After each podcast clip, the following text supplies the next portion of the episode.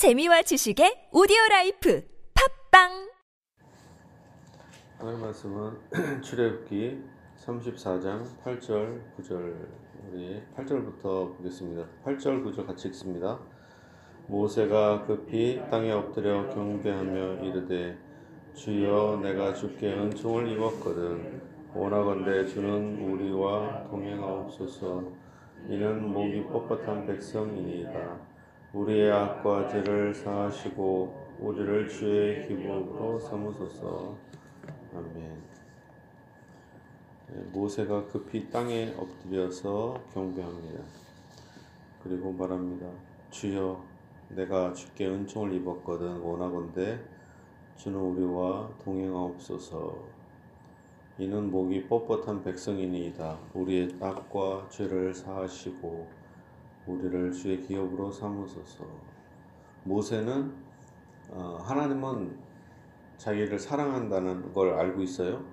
그러면서 하나님께 경배를 합니다. 이 백성이 비록 악하지만은 그러나 저를 사랑하시면 이 백성과 함께 해달라.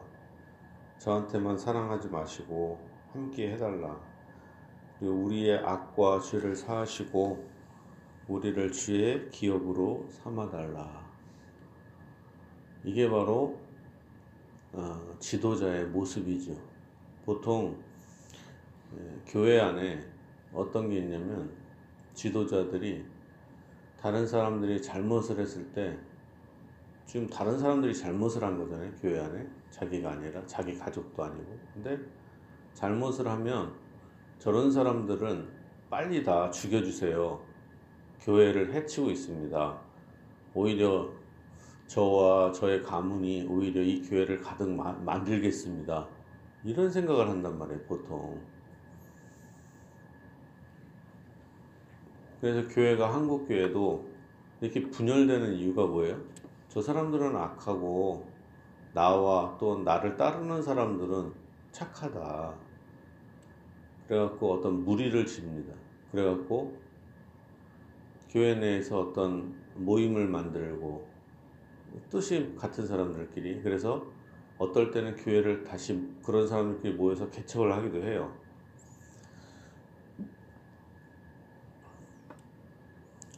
근데 문제는 그렇게 되다 보면 개척을 하면 더 큰 문제가 또 생깁니다. 엄청 희한하죠. 왜 그런지. 자기 뜻이 맞는 사람들끼리, 의의 사람들끼리 모여서 개척을 했는데 더 큰 싸움이 일어납니다. 그래서 오히려 다시 원래 있던 교회로 많이 복귀를 하는 경우가 많아요.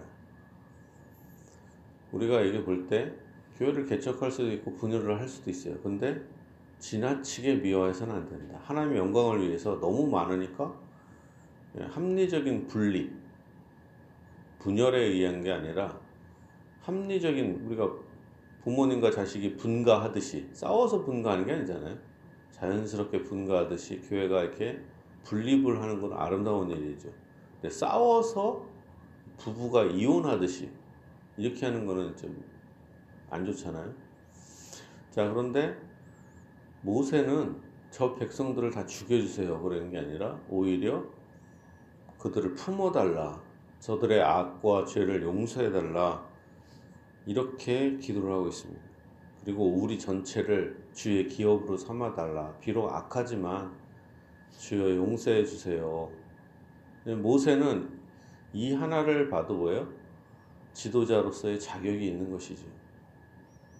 지도자는 이렇게 문제가 있는 사람들이 있을 때, 물론 자기는 성실하고 다른 사람은 악할 수가 있겠죠.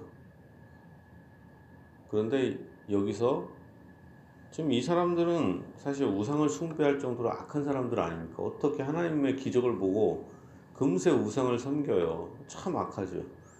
근데 멸해달라 할 수 있지만 오히려 이 정도의 큰 죄라도 하나님이 제발 용서해달라 이렇게 기도를 하고 있습니다. 이 하나를 볼 때 우리가 교회에서 지도자가 가져야 될 덕목은 바로 다른 사람을 품으려고 하는 마음이다라는 것입니다. 목사나 장로나 중직자들이 악한 사람들 있죠. 물론 징계해야 되고 뭐 해야 됩니다. 그러나 가능하다면 품으려고 해야 되죠. 품으려고 하고 용서하려고 하고 다른 사람을 정죄해봤자 그럼 자기는 나은가?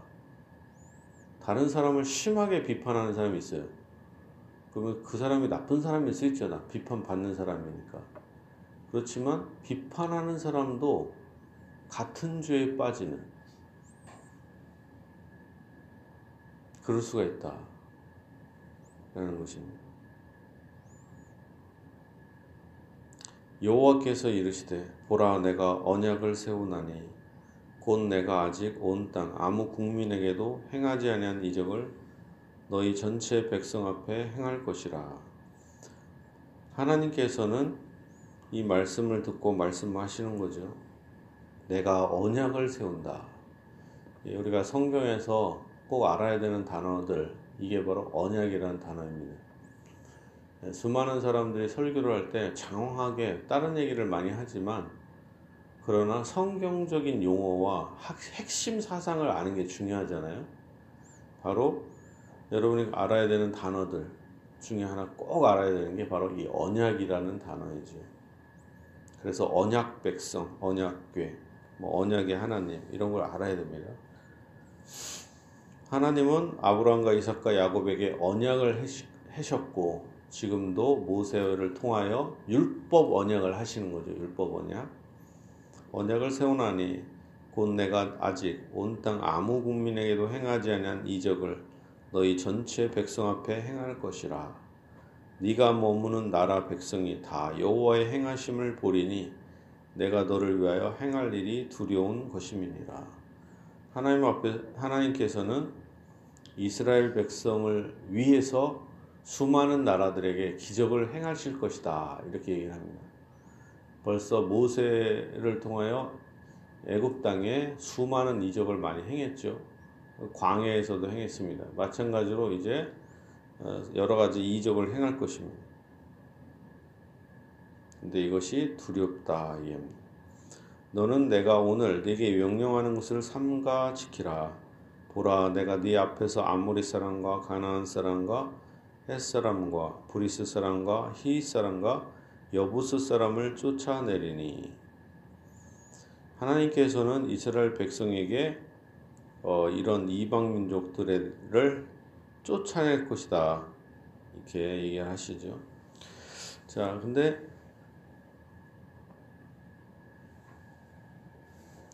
음, 좀더 보겠습니다. 너는 스스로 삼가 네가 들어가는 땅의 주민과 언약을 세우지 말라. 자, 하나님은 언약이란 단어 그죠? 하나님은 하나님 이스라엘 백성이 하나님과 언약을 세우기를 원하지 이스라엘 백성과 다른 민족이 언약을 하면 안 된다라는 것입니다. 언약. 그것이 너에게 올무가 될까 하노라. 너희는 도리어 그들의 재단들을 헐고 그들의 주상을 깨뜨리고 그들의 아세라상을 찍을지어다. 어떻게 보면 무자비하잖아요. 무자비하다. 우리가 이게 바로 기독교입니다. 우리가 하나님은 악을 미워하신다. 오늘날에 뭐 동성연애자들이 말해요. 하나님은 사랑이다. 이런 얘기잖아요. 하나님이 사랑이라 왜 우리를 차별하시냐? 예수님은 우리를 차별하는 게 아니다. 우리를 사랑하신다. 니네들이 뭐 정죄하는 건 나쁘다. 그러나 우리가 성경을 잘 보면 구약 시대에 뭐예요? 동성연애자들은 그냥 죽였어요. 그러면 그 율법을 만드신 하나님은 무자비하신 겁니까? 그럼 우리 기독교인들이 무슨 동성연애를 미워해요? 그게 아니죠. 성경에 그렇게 써 있으니까 그냥 그대로 행할 뿐인 거예요. 감정적으로 하는 게 아니라.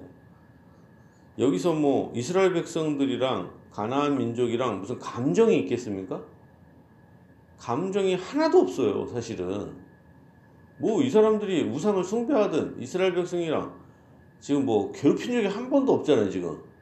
역사상. 이거 뭘 뺏은 게 있어요, 없어요? 물론 가나안 땅 조상의 땅이니까 자기 땅이니까 이제 하지만 사실은 이스라엘 사람들은 가나안 땅에 갈 생각도 없었잖아요 원래 그냥 고향 땅에 그냥 갈 생각도 없었어요. 그러니까 뭐 그렇게 관심이 있는 것도 아니에요. 그리고 그들이 조상 땅을 차지한다 하더라도 거긴 땅이 좋아 보이지 않는 땅이에요, 이게. 만약에 자, 땅이 엄청 좋았으면 이집트가 거기에 사람들을 보내갖고 막 정복하고 막 세금 엄청 뜯어내고 그러지 않겠어요? 그, 그럴 만한 땅도 아니에요. 그러니까 별로 애굽 땅이 훨씬 더 좋단 말이에요. 그러니까 감정이 없어요. 그렇지만 하나님이 쫓아내라. 그럼 싸워서 쫓아내야 되는 거예요. 그냥 하나님 명령하시면. 너희는 도리어 그들의 재단들을 헐고 그들의 주상을 깨뜨리고 그들의 아세라상을 찍을지어다. 별로 이렇게 하고 싶지 않아도 찍어라 그럼 찍, 찍어야 되는 거죠 이렇게. 너는 다른 신에게 절하지 말라. 여호와는 질투라 이름하는 질투의 하나님이니라. 여기서 우리가 아셔야 되는 것은 꼭 우리의 우리는 우리 것을 빼앗기면 화를 내고 막 그러지만 하나님은 하나님의 것을 빼앗기는 걸 엄청나게 싫어하신다. 그러니까 하나님은 하나님의 영광을 빼앗기는 것을 최대의 적으로 여기시기 때문에 우리는 하나님의 영광을 훼손하는 것에 대해서 조심해야 되고 또한 그것에 대해서 반대하는 세력들을 격파해야 된다라는 것입니다. 너는 삶과 그 땅의 주민과 언약을 세우지 말지니 반복합니다. 언약을 세우지 말라고.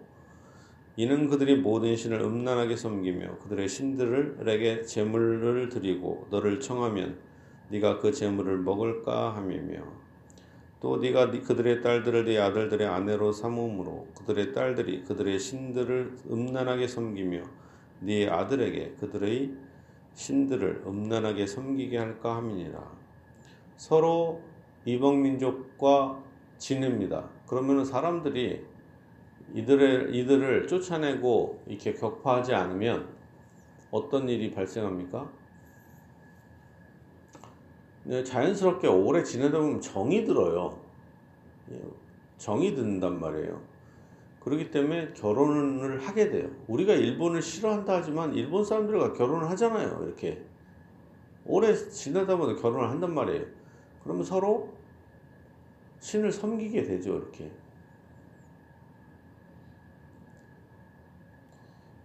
이스라엘 사람들도 실제로 이런 역사가 일어났죠. 결혼을 하면 조, 이 나쁜 것이 뭐냐면 신앙을 기독교인이랑 불신자랑 결혼하면 불신자가 기독교인이 되는 것보다 기독교인이 불신자가 돼요. 오히려 희한하죠. 오히려 좋은 것과 나쁜 것이 섞이면 어때요? 나쁜 것 쪽으로 됩니다. 그러니까 기독교인이랑 불신자들이 서로 언약하면서 이렇게 하면 불신자로 됩니다. 참 이게 슬픈 일이죠. 그렇기 때문에 그들에 대해서 예, 격파를 하는 거죠. 두 가지를 얘기하는 거죠. 하나님께서는 이방 민족들을 쫓아내라. 분명히 쫓아내라 이렇게 마시고 그리고 우상들을 이렇게 박살내라. 이렇게 두 가지를 얘기하신 거죠. 그러니까 언약하지 말고 쫓아내고 그리고 우상을 이렇게 깨뜨려 버려라, 찍어라 이렇게 얘기를 하셨습니다. 그리고 또 말합니다. 너는 신상들을 부어 만들지 말지니라. 예, 조각하는 것 자체가 나쁜 것은 아니죠. 실용적인 목적을 위해서 조각과 예술은 필요합니다. 그러나 우상들을 부어서 만들면 안 된다. 그러면 그것이 우상 섬김으로 갈 수가 있다라는 것입니다. 네. 그리고 여기서 또 이방 민족들을 죽이는 것을 얘기할 때 이거 사적으로 죽여라 이런 게 뭐 불신자들을 사적으로 오늘날에 죽여라 그런 건 아닙니다. 예, 구약 시대에 한정된 거죠. 오늘날에도 기독교인이 아닌 사람들을 죽여라 이런 의미는 아닙니다. 그렇게 얘기하면 안 되고 우상을 숭배하는 것과 또 오늘날에도 같이 연속되는 것은 우상 숭배를 기독교인들이 해서는 안 되고 그리고 또한 불신자와 언약을 맺는 결혼 관계를 하면 안 된다라는 거죠. 사업적으로는 뭐 계약을 할 수가 있죠. 그렇지만 이렇게 결혼 언약을 해서는 안 된다. 우리가 오늘 말씀을 본다면은 어, 또 참고로 11절에 햇사람이 있잖아요. 햇사람. 햇사람의 뭐냐면 예, 이 역사책에도 나오는 유명한 민족입니다. 이 헷 사람이 있는데 이것은 히타이트 민족이에요. 히타이트. 이 민족은 최초의 철기 문명을 가진 그러니까 이 히타이트족은 최초의 철기 문명을 이룩한 그 정도로 문명이 발달한 민족이에요. 그러니까 철 싸움을 하는데 이스라엘은 무기가 없어요. 근데 이 사람들은 칼이 있을 정도로 그럼 누가 이깁니까? 칼이 있는 민족과 칼이 없는 칼, 칼 있는 사람 당연히 이기죠. 근데 그 정도의 민족도 쳐부술 수 있는 하나님이 그런 권능을 주신 거죠. 오늘 말씀을 정리한다면 하나님은 음, 네, 하나님께 모세는 이스라엘 민족을 용서해 주고 그들을 품어달라고 얘기하십니다. 자, 우리가 교회의 지도자로서 연약한 사람 어때야 돼요? 품어야 되겠죠. 품어야 합니다. 뭐 이렇게 정죄하고 교회는 의인들이 모이는 곳이 아니다. 그렇게 생각했다가는 천만의 말씀입니다. 교인들은 서로 품어주기를 원하신다. 그렇지만 악한 것에 대해서 우상숭배라든가 이런 것은 금해한다라는 걸 우리가 또 알 수 있습니다. 자, 이 말씀을 생각하면서 우리가 서로 품고 또한 우상숭배와 이런 거에 대해 철저히 금지하고 하나님만 섬김으로 복을 받아야 될 것입니다.